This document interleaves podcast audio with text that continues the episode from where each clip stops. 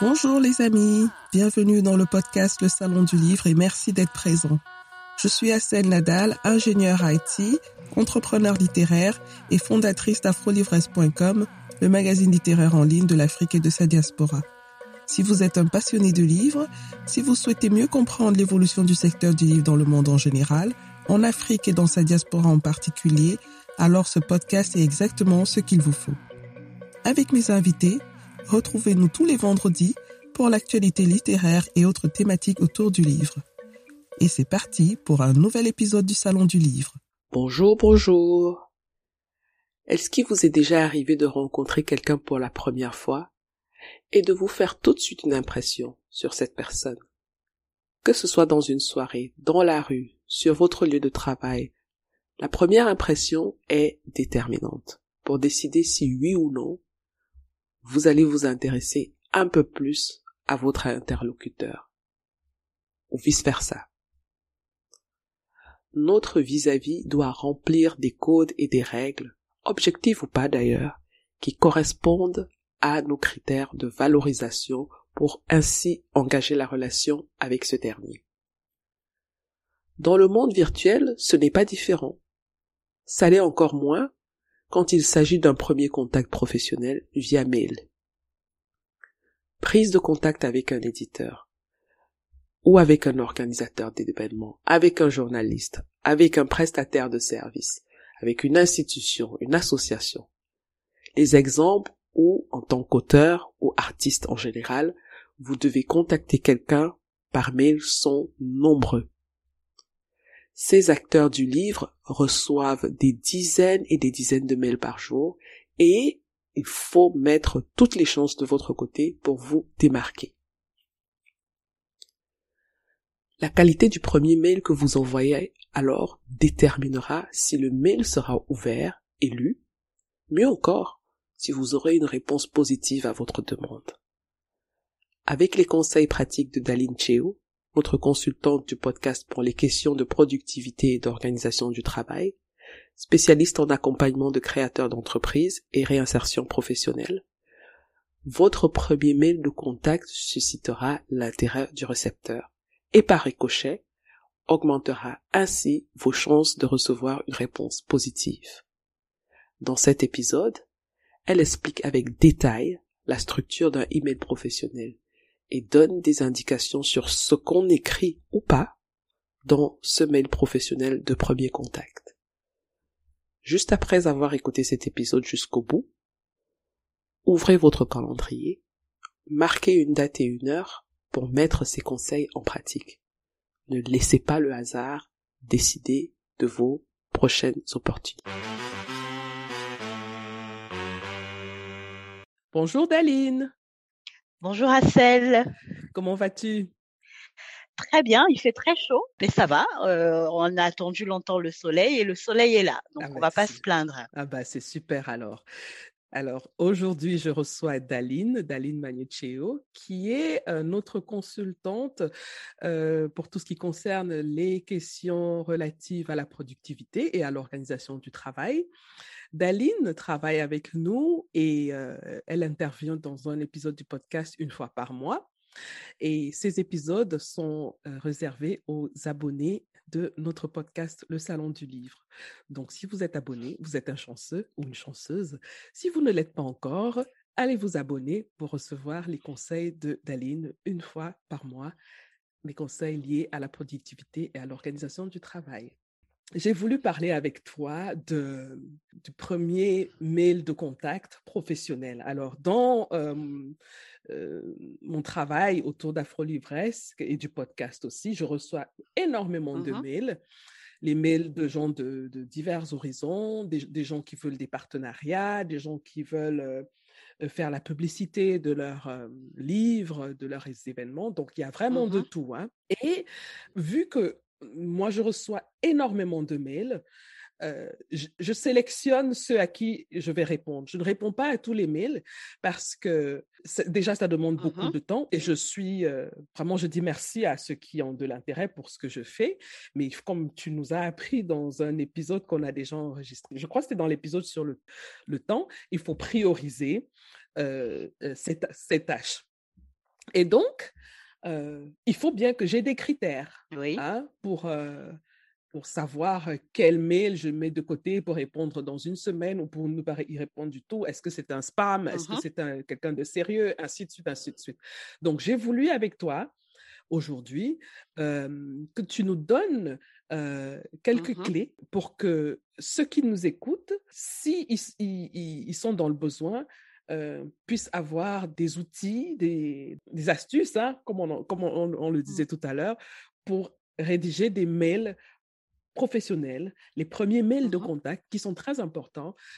Comment rédiger donc ces mails professionnels pour augmenter leur chance d'obtenir une réponse et qui plus est une réponse positive. Tout à fait. Donc, je pense que ça pourrait inspirer beaucoup de personnes. Alors, avant qu'on arrive à ces astuces que tu as certainement listé pour nous et inspiré aussi de ton travail au quotidien avec les créateurs d'entreprises et la réinsertion professionnelle, je voudrais déjà te poser la question de savoir qu'est-ce qu'un premier mail de contact ?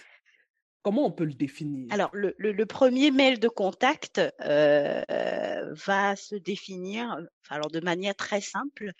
Ce sera le mail qui va donner une première impression positive à la personne destinataire du mail.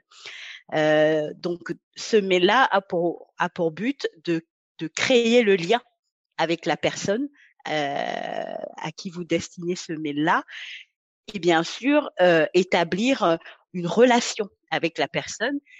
Pour le coup, ce serait un échange d'informations ou voilà. Donc, c'est vraiment ça le but du premier mail de contact, c'est donner une première impression positive et puis déclencher l'envie de continuer à échanger avec vous. Donc, c'est ça le mail. Donc, c'est vraiment un mail que j'envoie à quelqu'un pour prendre contact avec cette personne la première fois. Donc, si j'avais déjà un contact avec cette personne, je ne considérerais plus à ce moment-là que c'est un premier mail de contact. Donc, ça suppose aussi, si j'ai bien compris, que je ne connais pas cette personne de façon familière. Effectivement, c'est que là, on a bien parlé de professionnel. Donc là, on est bien dans un cadre professionnel. Ça veut dire qu'il faut garder cette posture professionnelle. Alors, quand on dit premier mail de contact, on part du principe qu'il n'y a pas encore d'échange réel qui se soit fait entre vous et le destinataire du mail. Donc, effectivement, il faut donc garder cette distance qu'il doit y avoir entre vous et le destinataire du mail, puisque voilà, vous échangez dans un cadre professionnel. Est-ce que tu as quelques exemples comme ça de situations où on peut se retrouver en train d'envoyer un premier mail professionnel de contact à quelqu'un ou à une entreprise? Oui, par exemple, quelqu'un qui a enfin trouvé le temps pour rédiger son manuscrit suite à nos conseils et qui arrive au bout de son manuscrit et là qui va démarrer un petit peu sa prospection au niveau des maisons d'édition. Si cette personne-là souhaite se faire éditer par une maison d'édition spécifique. Donc, dans ce cadre-là, le premier mail va être décisif parce que si on propose au futur éditeur de lire le manuscrit, il faut qu'on lui donne envie dès l'ouverture du mail. Donc, c'est pour ça que la structure du mail, que ce soit dans le fond ou dans la forme, doit donner tout de suite envie de rentrer dans le mail et de comprendre quelle est votre démarche. OK, très intéressant. Est-ce que tu as un second exemple qui pourrait illustrer l'importance d'un premier mail de contact ? Alors, je vais prendre un exemple qui n'est peut-être pas forcément en lien tout de suite avec le domaine du livre. Nous, on reçoit des candidatures. Alors, je vais parler même pour le coup des créateurs d'entreprises qui, des fois, dans mon travail, vont nous solliciter pour bénéficier d'un financement d'une formation pour créateurs d'entreprises. Rien que à la structure du mail, ça peut nous donner envie de donner la chance à cette personne ou pas. Donc, c'est vraiment le premier mail de contact, c'est celui-là qui va nous faire nous rendre compte de la volonté de cette personne et de la motivation de cette personne pour aller au bout de sa démarche. D'accord. Ben, ça me rappelle, comme je disais en introduction, le fait que moi, je fais un tri de mails. Tout à fait. Je n'ai pas une liste que je coche, mais instinctivement, j'ai des radars me font comprendre que, voilà, ça, tu peux t'en occuper plus tard. Je peux me tromper, et c'est ça, parce que parfois, il y a des mails que j'ouvre et puis je me dis, mais non, c'est pas possible. J'aurais dû le faire, parce que j'aurais dû le faire plus tôt. Mais la manière dont ça a été présenté, ce n'était pas... ça ne me donnait pas envie d'aller vraiment me pencher sur ce mail-là. Et ça ne donnait pas l'impression qu'il y avait quelque chose d'intéressant derrière. Tout à fait. Donc, c'est ça tout l'intérêt. Ouais, c'est ça tout l'intérêt de bien construire son mail déjà au niveau de la forme, parce que c'est la première chose qu'on va voir avant de rentrer derrière dans le fond. Sinon, il y a une sélection, je dirais une sélection naturelle qui va s'opérer entre les mails qui vont présenter à première vue mieux que d'autres. Donc, il faut se donner les moyens de pouvoir donner cette envie-là au destinataire du mail pour pouvoir aller voir ce qui se dit dedans. OK. Ben, allons-y alors. Commençons par la forme. Donc, quand tu dis qu'il faut que la forme soit attirante, est-ce que ça veut dire que je dois mettre des couleurs Alors, le mot d'ordre, tout de suite, ça va être sobriété, d'accord? Alors, on est dans le domaine professionnel. On ne sait pas si la personne qui va lire notre mail aime bien le rouge, si on choisit de choisir une police en rouge. Donc voilà, on va rester dans quelque chose de très très sobre. Et de pas aller sur des choses très fantaisistes, je dirais. Donc, quand tu dis sobre, ça veut dire que le classique, le noir. C'est ça, c'est qu'on va pas rajouter des éléments trop visuels ou des couleurs pour attirer l'attention sur certaines choses. On reste bien dans le cadre d'un premier mail, toujours, d'accord? OK. Alors, l'une des premières choses, alors ça, j'en rigole, mais on se rend pas compte, c'est déjà l'adresse mail qu'on va utiliser pour envoyer son mail. Donc, on est bien dans un cadre professionnel, donc les adresses perso dada du 76 @yahoo.fr, on va éviter. Voilà. Alors, j'ai choisi la plus simple parce que j'envoie voilà, on a des chefs-d'œuvre en termes d'adresse mail, mais c'est pour. C'était quoi, Dada du 76? Voilà. Donc, par exemple, si on veut contacter Hassel pour l'inviter à un événement, un débat autour de la littérature, on va éviter de lui faire un mail de notre boîte mail perso, Dada du 76. Donc, la première chose, donc, c'est de se créer une adresse mail professionnelle. OK. Pour échanger avec toutes les personnes avec lesquelles on va interagir dans le cadre professionnel. Alors, l'adresse professionnelle, c'est avec son nom et son prénom, et on évite tous les sobriquets. C'est ça. C'est, voilà. Quand je dis Dada du 76, c'est vraiment pour que vous compreniez que, voilà, on a pris les petits noms, le code, enfin, des chiffres. Après, chacun met ce qu'il veut bien, mais il faut rester toujours, comme on a dit, très sobre. Et ça doit être évocateur. C'est-à-dire que quand on lit votre adresse mail, si c'est votre nom, prénom, on sait tout de suite qui c'est et on sait tout de suite à qui on a affaire. Donc, pour le destinataire, c'est beaucoup plus parlant.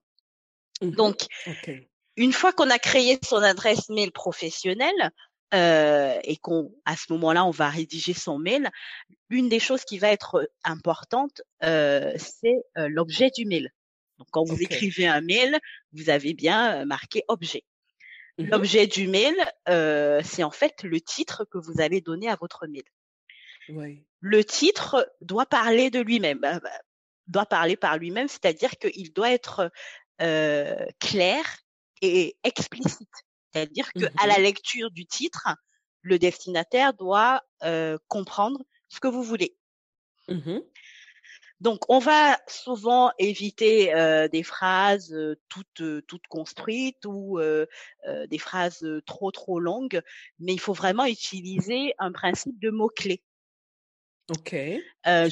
Tu peux développer un peu plus sur ce principe-là? Le principe. Alors, je prends un exemple. Si je dois envoyer une invitation à Hassel Nadal pour le Salon du Livre qui va se passer à Grand-Camp, même si on n'a pas à Grand-Camp, mais voilà. Imaginons que je crée le Salon du Livre à Grand-Camp et que j'invite Hassel Nadal. Dans le titre du mail, je ne mettrai pas je vous invite au Salon du Livre de Grand-Camp. Oui. Plutôt que de faire une phrase complète, à ce moment-là, les mots-clés, c'est bien invitation, Salon du Livre, Grand-Camp. OK. Voilà. Déjà, si Hassel, elle lit invitation, Salon du Livre, Grand-Camp, elle comprend que ce mail-là aura trait à une invitation à un Salon du Livre qui va se dérouler à Grand-Camp. Très bien. Voilà. Ça se comprend. Ça se comprend. Bon. Une fois que le titre a été fait, donc quand on démarre son mail, forcément, on commence par des salutations. Alors, les salutations, de manière générale, c'est soit monsieur, madame. Alors, si on sait qu'on s'adresse à une femme, bien sûr, c'est madame. Si on connaît son titre dans la profession, on l'appelle par ce titre-là. Par exemple, si c'est une directrice de maison d'édition, c'est Madame la directrice de la maison d'édition Afrolivres.com, par exemple. Voilà. Oui. Est-ce qu'on utilise encore Mademoiselle ? Alors, en France, Mademoiselle a été bannie des formulaires de manière générale. Alors, moi, je conseille de dire toujours madame. On sera moins gêné d'appeler quelqu'un madame que d'appeler quelqu'un mademoiselle alors qu'elle est madame. Après, je vous cache pas que moi, personnellement, ça ne me dérange pas. Et d'ailleurs, j'en suis très flattée quand on m'appelle mademoiselle parce que pour moi, ça veut dire que je suis encore toute jeune. Bon, ce qui n'est pas forcément le cas. Donc, mais bon, dans un cadre professionnel, on restera sur Madame de manière générale et Monsieur de manière générale. Alors, ce qui arrive souvent, c'est que on ne connaît pas forcément le sexe de la personne à qui on envoie le mail. Donc, à ce moment-là, on peut mettre Madame ou Monsieur. Parce que je pense que si on envoie un mail à Hassel et on l'appelle monsieur, bon, ça veut dire que l'échange ne va pas forcément très bien se passer. Parce que voilà, Hassel n'appréciera peut-être pas qu'on l'appelle monsieur alors qu'elle est madame. Voilà. Donc, si on ne sait pas, si on a des doutes, voilà, mettre les deux. De manière générale, ça passe plutôt bien. Ce que je voulais savoir par rapport au début du mail, là, comment tu l'as appelé, les salutations? Ça, c'était déjà les salutations? Oui, c'est ça, tout à fait. OK. Est-ce qu'on dit bonjour? Est-ce qu'on dit bonjour Dalin Cheo, par exemple? Ou alors je dis Madame Dalin Cheo? Quand on est dans un premier mail de contact, on ne sait pas à quel moment la personne va lire le mail.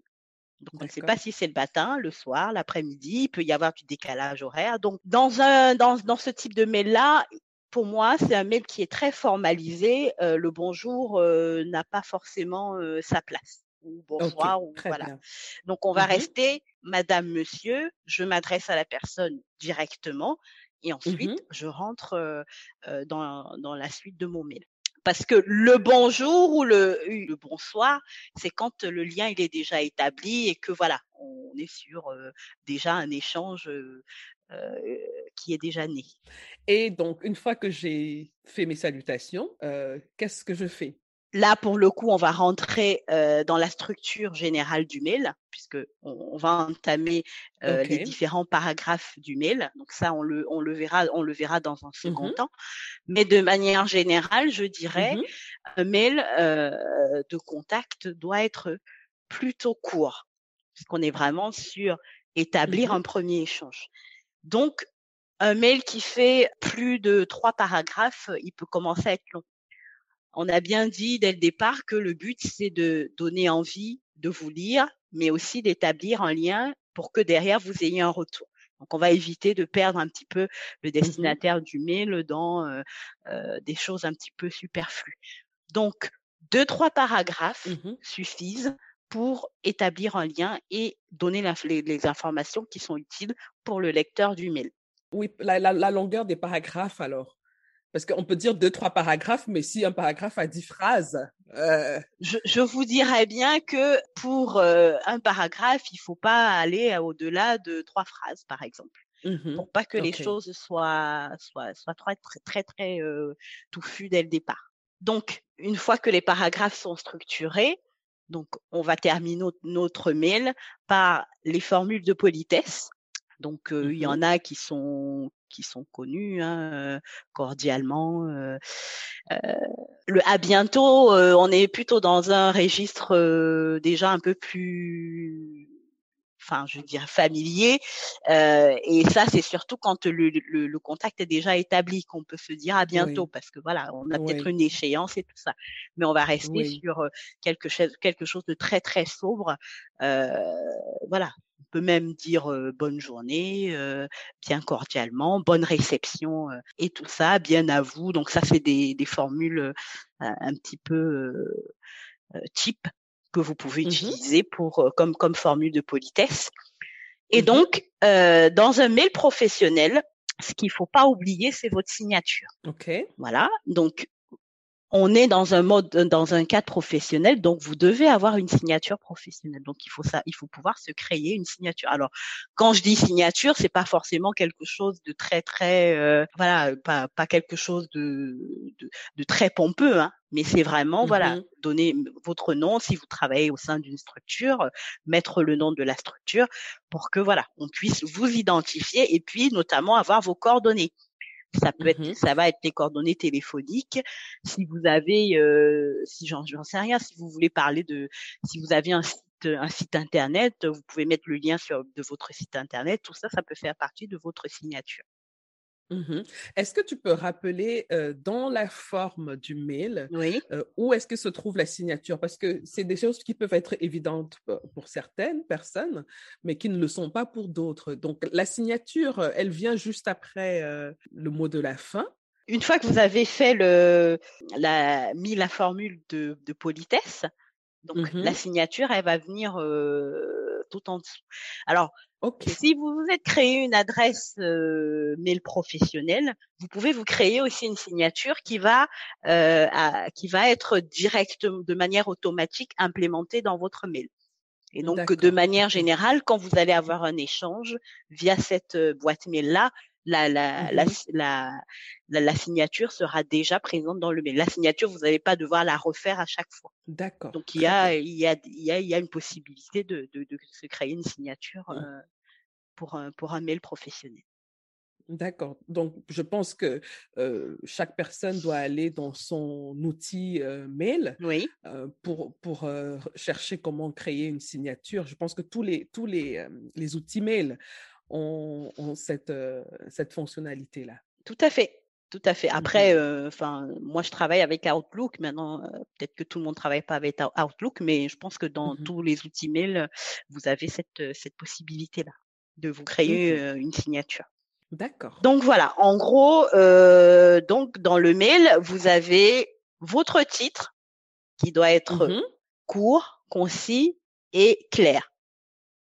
Vous avez les salutations, madame, monsieur. Après, vous avez le déroulé de votre mail, donc les 2-3 paragraphes. Vous terminez par une formule de politesse et oui. votre signature à la fin.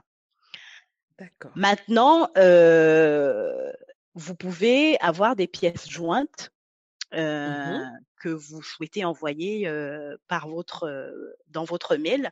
Donc, les pièces jointes, de manière générale, il faut éviter qu'elles soient trop lourdes pour le destinataire, parce que voilà, si le destinataire n'a pas un espace de stockage important, peut-être qu'il pourra même pas ouvrir la pièce.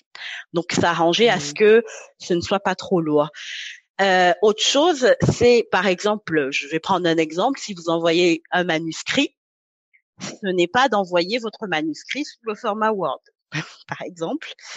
D'accord. Ça, c'est une faute qu'on retrouve généralement. Moi, je sais que dans mon travail, des personnes nous envoient des CV, des lettres de motivation en format Word, mais ce n'est pas du tout professionnel parce que le format Word, on peut le modifier. Donc, du coup, derrière, le document, en fait, en lui-même, il n'est pas protégé. Donc, on va vous conseiller d'envoyer généralement vos pièces jointes en format Word. Et un dernier… En format PDF. PDF, pardon. Voilà.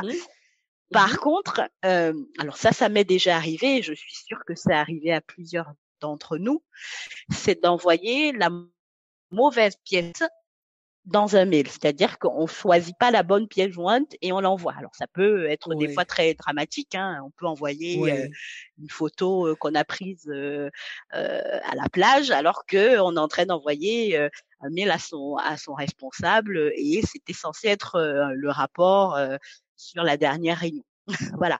Donc, il faut vraiment faire attention, et il faut toujours vérifier avant d'envoyer son mail, d'ouvrir les pièces jointes pour vérifier que ce sont les bonnes pièces jointes. Et la façon dont vous enregistrez les pièces jointes, c'est-à-dire que le nom que vous donnez à votre pièce jointe, c'est pareil, ça doit être évocateur.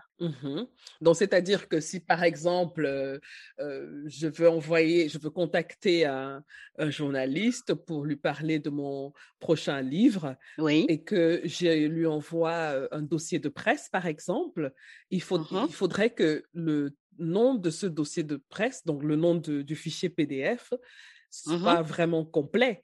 Donc, qu'est-ce que je dois écrire alors comment je dois sauvegarder mon PDF dans ce cas-là?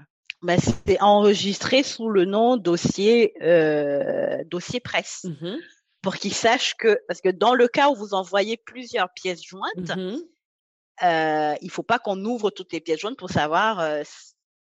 à quoi correspond chacune d'elles. Donc, en mettant un titre qui est parlant, ça fait que voilà. Est-ce que je peux rajouter mon nom et peut-être quelque chose qui identifie le livre, donc peut-être avec le titre dans ce nom de fichier? Votre nom à vous. Vous pouvez mettre vos initiales, par exemple, si vous voulez vraiment que ce soit identifié comme étant votre document à vous. Vous pouvez mettre vos initiales, parce que ça peut faire très long aussi. Hein, si vous mettez… moi, j'ai plusieurs noms, donc ça peut faire très long si je mets tout mon nom. Voilà, vous pouvez mettre dossier presse, DM pour Dalimagne, et puis vous envoyez. J'ai une question par rapport à la signature. Alors, je voudrais savoir ce qu'on met exactement dans la signature. C'est vrai que tu en as parlé un petit peu. Est-ce qu'on peut mettre des images, des liens, des vidéos? Donc, quelle est pour toi une signature qui serait convenable dans le milieu professionnel, dans un premier contact? De manière générale, tout va dépendre aussi de votre…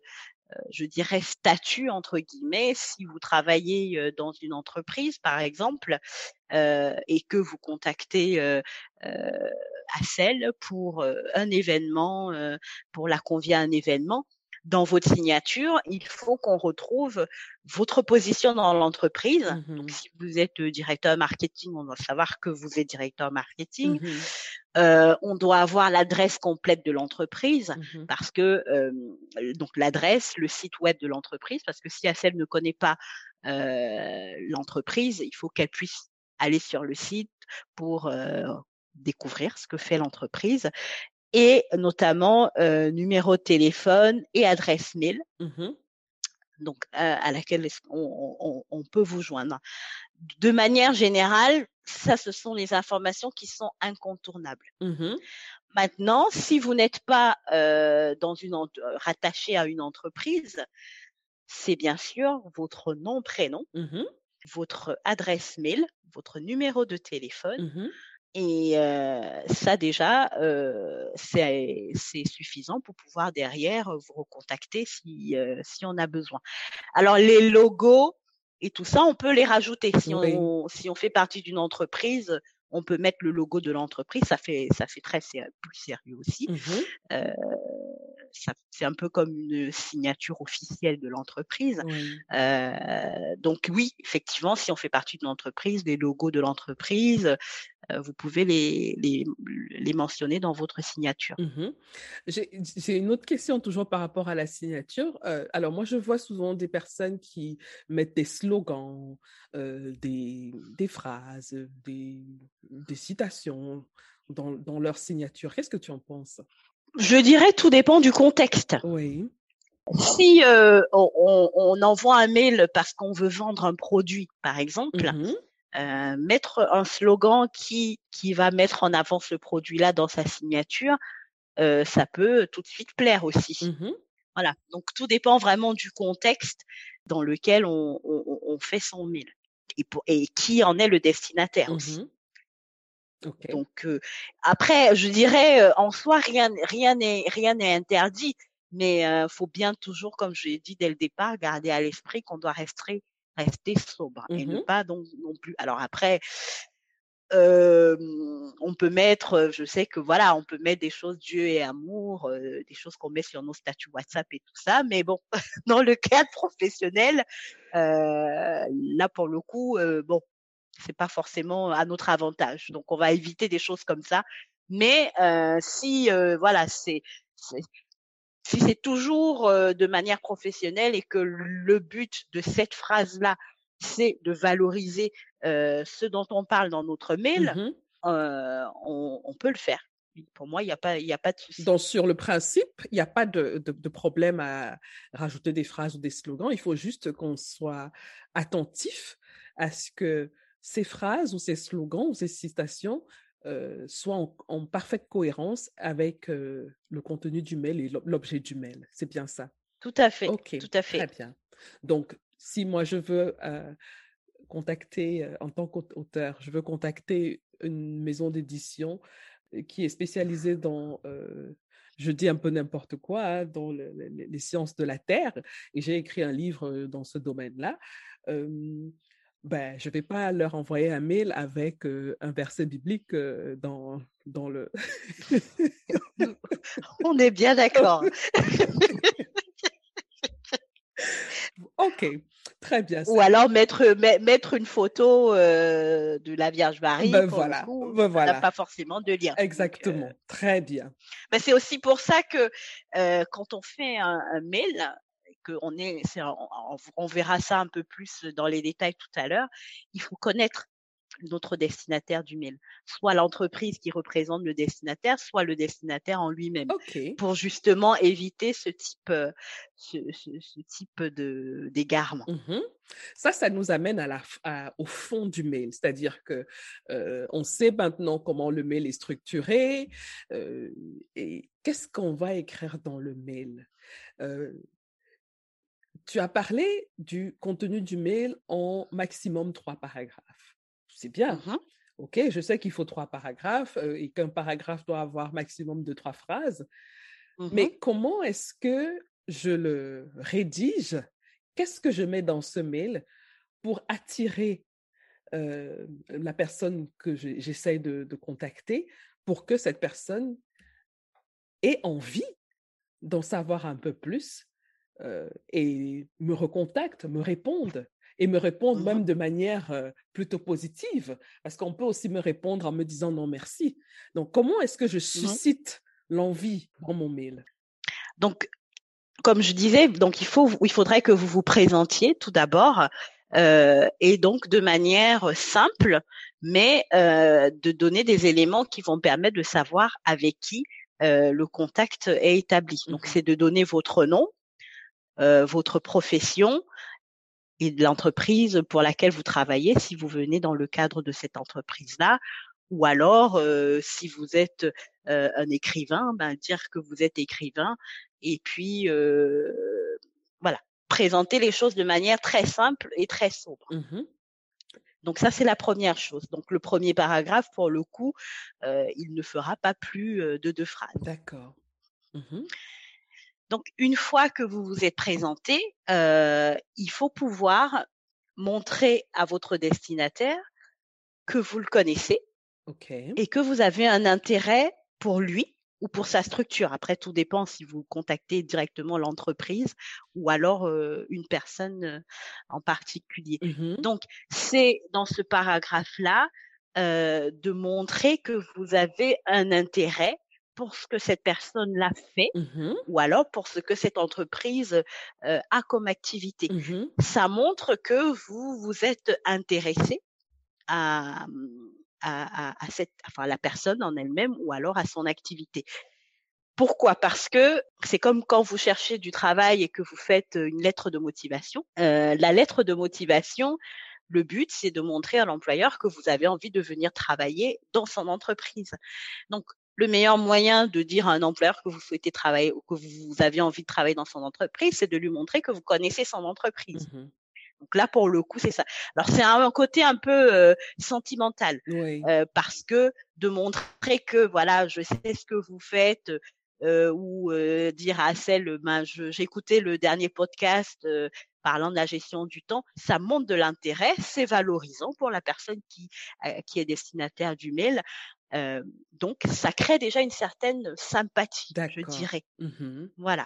Maintenant, il ne faut pas non plus faire de la flatterie, parce que ça se ressent aussi. C'est que si vous en faites trop, on verra bien que voilà, vous en faites un petit peu trop et ça peut produire l'effet contraire. Donc, il faut vraiment trouver le juste milieu dans le choix de ces mots. Vraiment de manière très, très, très subtile. OK, très bien. D'où l'intérêt d'avoir de savoir que le paragraphe doit avoir 2 ou 3 phrases, pas plus. Parce qu'avec ça, je ne peux pas déborder, quoi. C'est ça.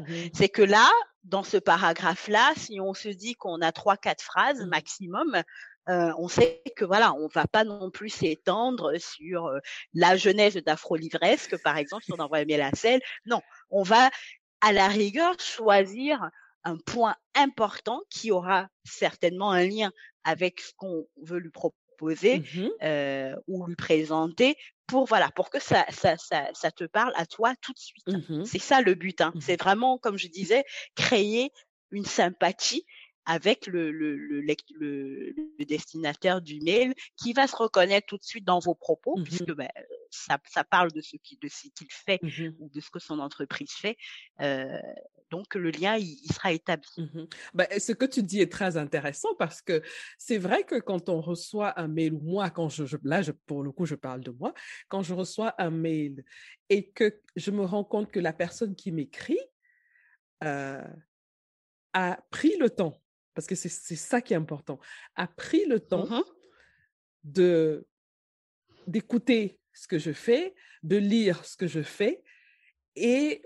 Je le vois de manière très, très précise dans ce que cette personne a écrit. Quand je me rends compte de ça, ça me touche beaucoup. Et effectivement, tu parlais d'émotion. Ça me touche beaucoup et je me dis, mais si cette personne a pris le temps de m'écouter, de me lire, je pense qu'il y a une relation imperceptible qui se crée et je commence à me sentir redevable de la personne. Je me dis, je ne peux pas lâcher cette personne. Il faudrait au moins que je continue la lecture de son mail et de comprendre ce que cette personne veut. Donc, c'est des choses qui agissent sans qu'on ne s'en rende compte. Mais maintenant que tu mets de la clarté là-dedans, je comprends pourquoi je réagis de la sorte. Oui, c'est ça. Ben, peut-être que c'est mon ego aussi qui est flatté en même temps. C'est pas grave. Oui, mais on est tous humains. Voilà. C'est comme quand on dit à une femme qu'elle est belle. Voilà. Voilà. Ça lui fait plaisir. Voilà. Bon, voilà. Donc... Et le résultat, c'est que le mail soit lu et que ça suscite quelque chose de positif chez la personne qui reçoit le mail. C'est ça. Oui. De toute façon, nous, notre objectif en envoyant le mail, c'est bien sûr que cette personne-là ait envie de lire et d'établir le lien avec nous. Exactement. Donc, je vous dirais, à la rigueur, alors c'est de la manipulation, ni plus ni moins. Hein. Voilà. Non, maintenant, il faut... Quoique, là, je pourrais discuter avec toi toute la journée dessus. Moi, je pense que quand on a vraiment envie de travailler avec quelqu'un, quand on a envie d'avoir un partenariat avec quelqu'un, c'est parce qu'on a vu quelque chose chez la personne qui nous intéresse. D'accord? Oui. Ça tombe pas du ciel. Et le fait de le dire... on est authentique quand même. C'est que, bon, on est conscient du fait qu'en le disant, ça va produire un effet. Mais est-ce que c'est vraiment de la manipulation? Non. Mais la différence entre la personne qui le fait et celle qui ne le fait pas, c'est qu'il y a une personne qui est consciente des effets, donc elle l'utilise à dessein, hein, oui. Mais l'autre ne le fait pas. Tout simplement parce qu'elle ne s'est pas rendue compte que ça peut avoir de l'impact sur la réponse. Oui. Tu vois, donc moi je refuse le fait que ce soit de la manipulation parce que la manipulation c'est quand déjà on n'est plus authentique et on pousse l'autre à faire des choses qu'il ne voulait pas faire. Qu'elle ne souhaitait pas faire. Exactement. Oui. Alors que bon, moi, si on me contacte pour un partenariat, sur le principe, en général, je suis pour les partenariats. Certes, je ne vais pas les accepter tous, tu vois, mais on ne me manipule pas pour que je fasse un partenariat. Parce que je suis déjà dans ce cheminement-là. Tu vois un peu la différence? Je comprends tout à fait. Mm-hmm. De toute façon, dans les mots qu'on emploie, la sincérité, elle se lit. Tout à fait. Et elle se perçoit. Oui. Donc, souvent, il y a des gens... C'est pour ça, tout à l'heure, je disais, il ne faut pas en faire de trop parce que ça se voit et ça se sait. Exact. Donc, soyez sincères et n'inventez rien du tout parce que, de toute façon, ce n'est pas le but. Mm-hmm. En utilisant vos mots et en faisant référence peut-être à des choses que vous avez lues de la personne, ça lui parle beaucoup plus et ça va... de manière, je dirais, naturelle, déjà créer un lien. Et ça, ce sera déjà quelque chose de gagné. Mm-hmm. Alors, je voulais te poser une question sur l'effet contraire. C'est-à-dire que si j'envoie un mail, alors moi, en tant que Hassel Nadal, je veux par exemple inviter quelqu'un sur le podcast, hein. J'envoie un mail à la personne, un premier mail de contact. Et dans ce mail-là, on se rend compte que je ne sais même pas du tout ce que la personne fait. Pourquoi je l'invite? C'est moi seule qui sais pourquoi je l'invite, mais en lisant le mail, je peux même écrire des choses qui n'ont rien à voir avec l'expertise de la personne. Comment est-ce que quel est l'impact que ça aura sur cette personne-là? Alors, il y a deux choses. Il y a des gens qui vont pas répondre du tout. Mm-hmm. Le fait de ne pas avoir de réponse aussi, ça peut vouloir dire que voilà, on n'a pas fait les choses comme il fallait, oui. Mais la personne peut aussi prendre le temps de répondre, mais pour derrière montrer qu'elle n'a pas apprécié le fait que on n'a pas parlé de ce qu'elle faisait réellement. Voilà. Donc ça, de toute façon, dans un cas comme dans l'autre, l'effet escompté ne sera pas positif. Oui. Et j'ai même déjà eu un cas quand je cherchais des stagiaires. J'ai déjà eu des cas où des gens m'envoyaient leur CV et dans le mail d'envoi de CV, ils me demandaient c'est pour quelle tâche. Donc ils répondaient à une annonce et dans la réponse de l'annonce, ils demandaient le contenu de l'annonce déjà. Et ils me demandaient, et il y en a qui allaient jusqu'à dire qu'est-ce que fait votre société, vous êtes dans quel domaine, mais ils ont déjà envoyé le CV. Voilà, je dirais, c'est une grosse faute. Ben effectivement, enfin, moi aussi dans mon quotidien, ça nous arrive très souvent. Mm-hmm. Et le conseil qu'on donne toujours aux gens, c'est d'éviter d'envoyer des mails sans prendre le temps de lire. Si on répond à une offre d'emploi, sans lire l'offre d'emploi, sans prendre le temps d'aller chercher des informations sur l'entreprise, parce que on ne peut pas. On part du principe qu'on ne peut pas vouloir travailler dans une entreprise sans savoir ce qu'elle fait. Mmh. Donc, que quelqu'un envoie une candidature à un poste sans savoir quelles sont les missions du poste ou ce que l'entreprise fait, je dirais qu'on est hors sujet. Mmh. OK. Donc, une fois qu'on a rédigé le second paragraphe, il reste le troisième paragraphe, parce que si je comprends bien, tu avais dit que ça devrait avoir, notre mail devrait avoir maximum 3 paragraphes. Et il consiste en quoi le troisième paragraphe? Alors, le troisième paragraphe, c'est celui dans lequel on va parler de ce pourquoi on contacte la personne. Mmh. Donc là, pour le coup, il faut vraiment en venir au fait. Mmh. Donc, on s'est déjà présenté, on a montré qu'on connaissait la personne ou son entreprise. Maintenant, il faut rentrer dans le vif du sujet. Pourquoi est-ce qu'on contacte la personne? Donc, si on contacte la personne, par exemple, je dirais pour lui présenter ou l'inviter à un événement, il faut donc à ce moment-là rédiger en quelques lignes un résumé de ce que va être cet événement-là et donner les informations importantes pour que le lecteur du mail puisse avoir les informations dont il aura besoin si il souhaite participer à cet événement-là. Mmh.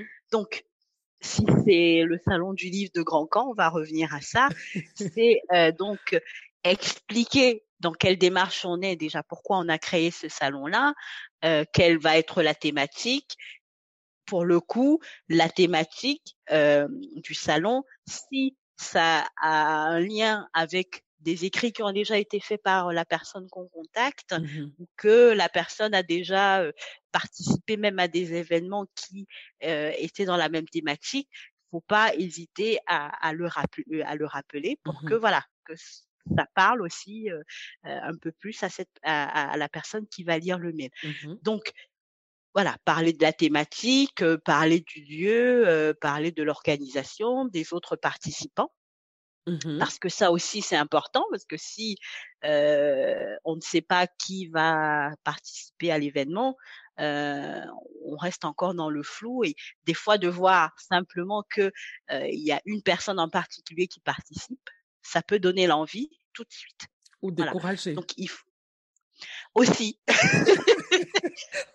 Mais il vaut mieux le savoir dès le départ, puisque de toute façon ça évitera qu'il y ait un affrontement sur le salon, parce qu'il y a deux personnes qui peut-être de manière professionnelle n'ont pas la même façon de voir les choses. Donc ça peut être justement un élément qui va permettre à la personne de se décider d'y participer ou pas.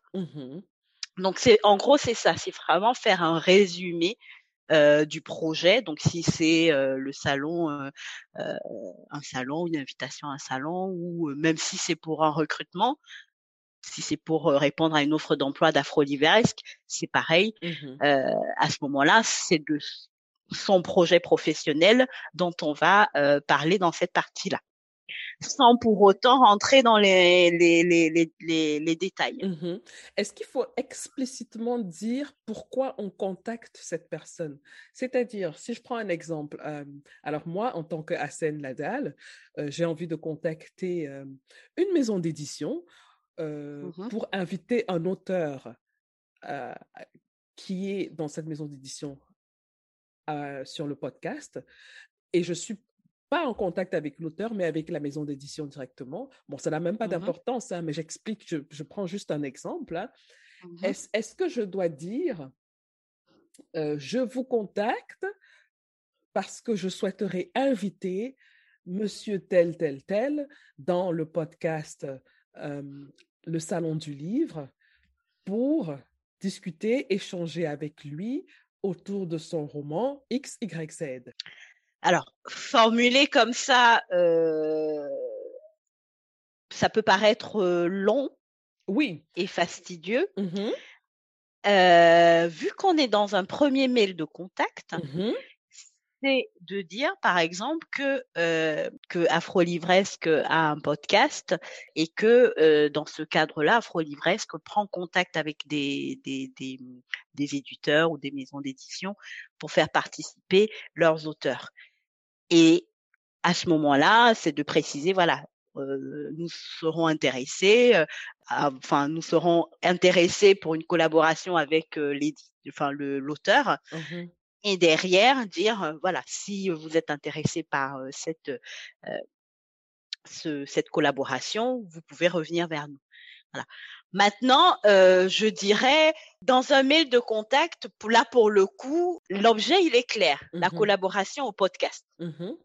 Voilà. Mm-hmm. Donc, on sait pourquoi vous contactez la personne, donc mm-hmm. c'est très clair. Mm-hmm. Donc, maintenant, rentrer dans les détails de…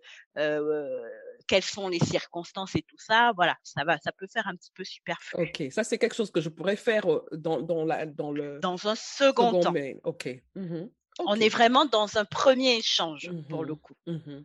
Ok, c'est clair. Mm-hmm.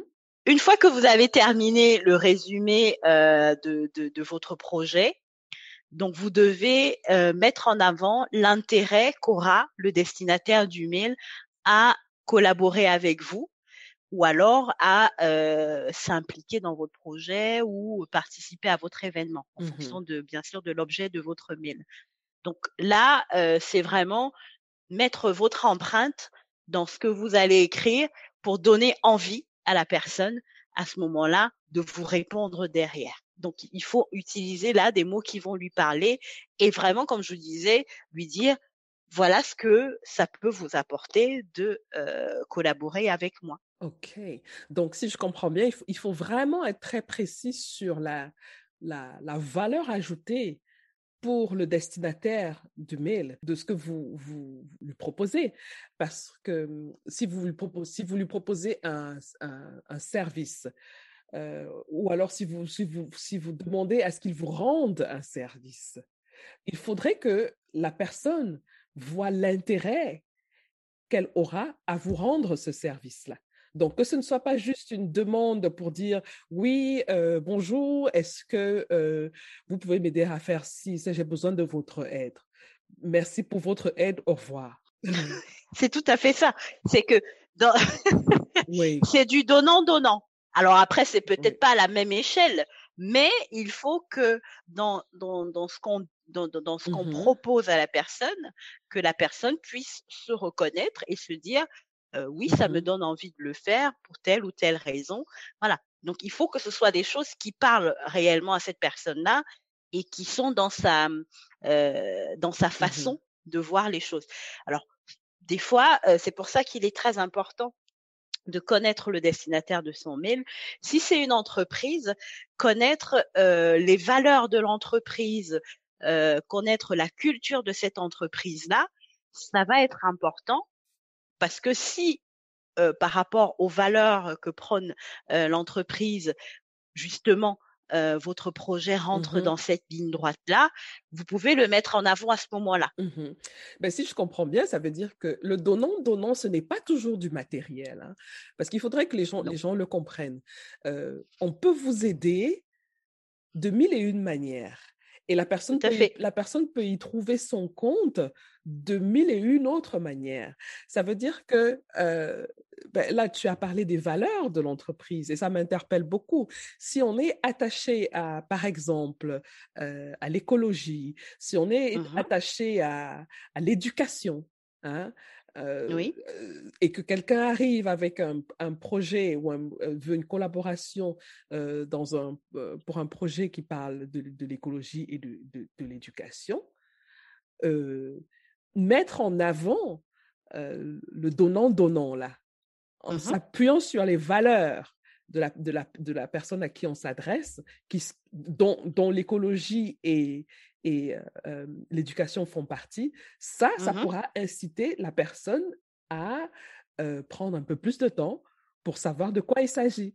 Parce que en fait, l'objectif de tout ce qu'on se dit là, c'est de comment se démarquer, en fait, de la masse. Ah ben, c'est comment sortir du lot, plus ni moins. Voilà.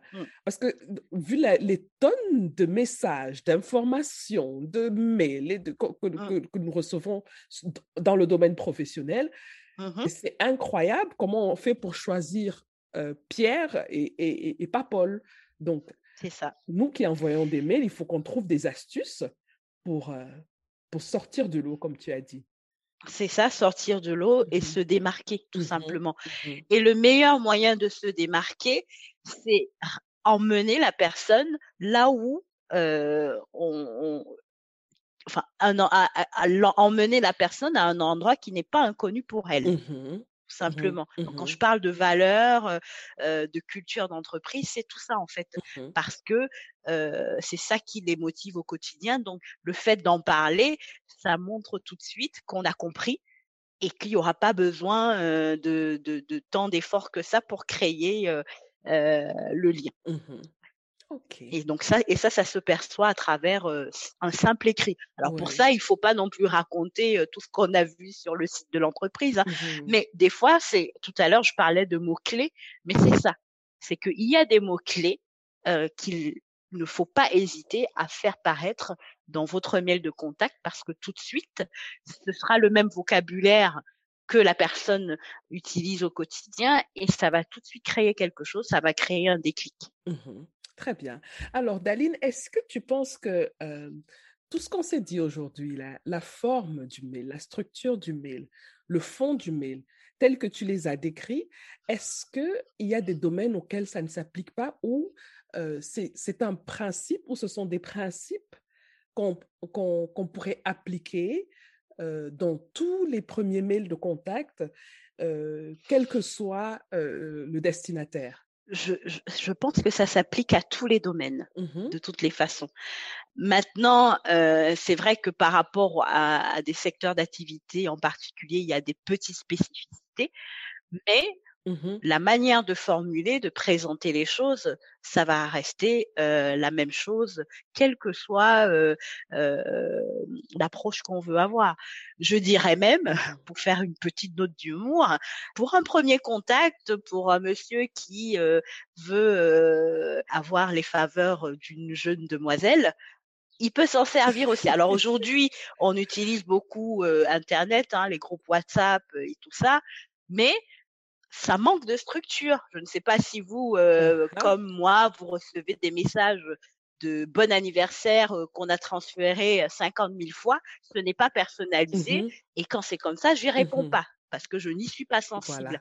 Par contre, si quelqu'un prend le temps d'écrire, personnaliser le mail, bonjour Daline, bonjour madame, je suis monsieur Bonaventure, je vis au Havre, je souhaite vous rencontrer. Alors, voilà, je prends juste un exemple pour dire que il faut prendre le temps de bien construire ses écrits parce que derrière, c'est ça qui va déclencher quelque chose pour la suite.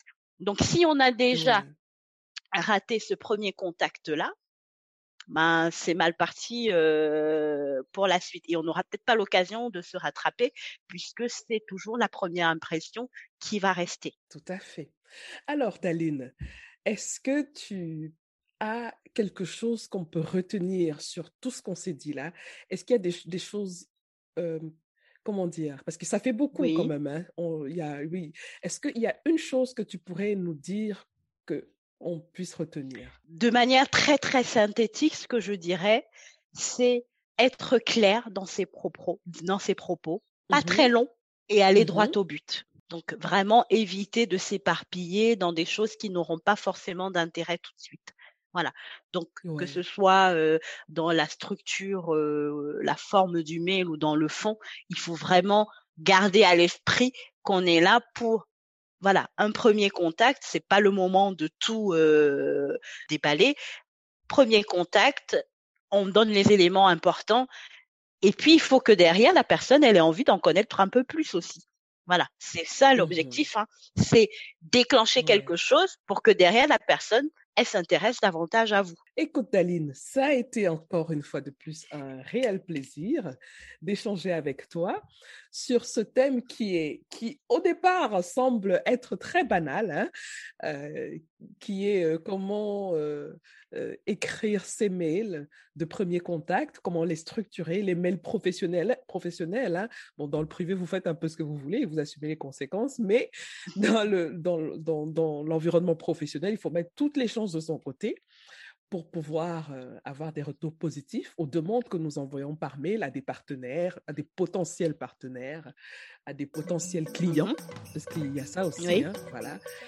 Et donc, ça a été très intéressant, encore une fois, d'échanger. Merci beaucoup, Daline. Merci à toi. On se dit à bientôt. À bientôt.